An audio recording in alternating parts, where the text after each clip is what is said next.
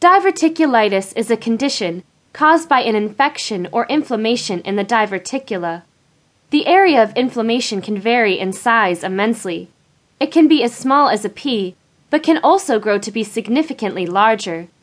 These aberrations can be the result of the consumption of certain liquids, waste, or simply gas. The simple straining during a bowel movement, especially if constipated, has been known to cause this ailment.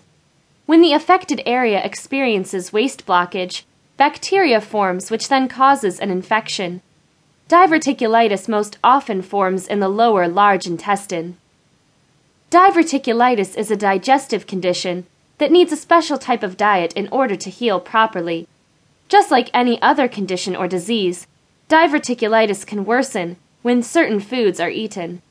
Diverticulosis usually showcases either few or no symptoms, but this can lead many people to be unaware that their condition is present.